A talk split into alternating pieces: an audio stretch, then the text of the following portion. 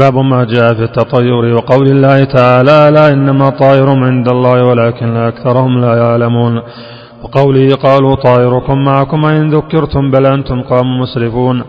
وعن أبي هريرة رضي الله عنه أن رسول الله صلى الله عليه وسلم قال لا عدوى ولا طيرة ولا هامة ولا صفر اخرجاه زاد مسلم ولا نوء ولا غول. وله عن أنس رضي الله عنه قال قال رسول الله صلى الله عليه وسلم لا عدوى ولا طيرة ويعجبني الفأل قالوا والما الفأل وقالوا وما الفأل قال الكلمة الطيبة.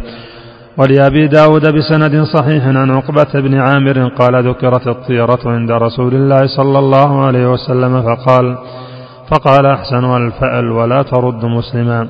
فإذا رأى أحدكم ما يكره فليقول اللهم لا يأتي بالحسنات إلا أنت ولا يدفع السيئات إلا أنت ولا حول ولا قوة إلا بك.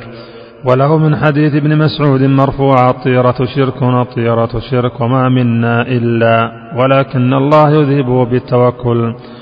رواه أبو داود والترمذي وصححه وجعل آخره من قول ابن مسعود. ولأحمد من حديث ابن عمرو من ردته الطيرة عن حاجته فقد أشرك قالوا فما كفارة ذلك قال أن تقول اللهم لا خير إلا خيرك ولا طير إلا طيرك ولا إله غيرك وله من حديث الفضل بن عباس إنما الطيرة ما أمضاك أو ردك. فيه مسائل الأولى التنبيه على قوله ألا إنما طائر عند الله. مع قوله طائركم معكم. الثانية نفي العدوى. الثالثة نفي الطيرة. الرابعة نفي الهامة. الخامسة نفي الصفر. السادسة أن الفعل ليس من ذلك بل مستحب. السابعة تفسير الفعل. الثامنة أن الواقع في القلوب من ذلك مع كراهيته لا يضر بل يذهبه الله بالتوكل.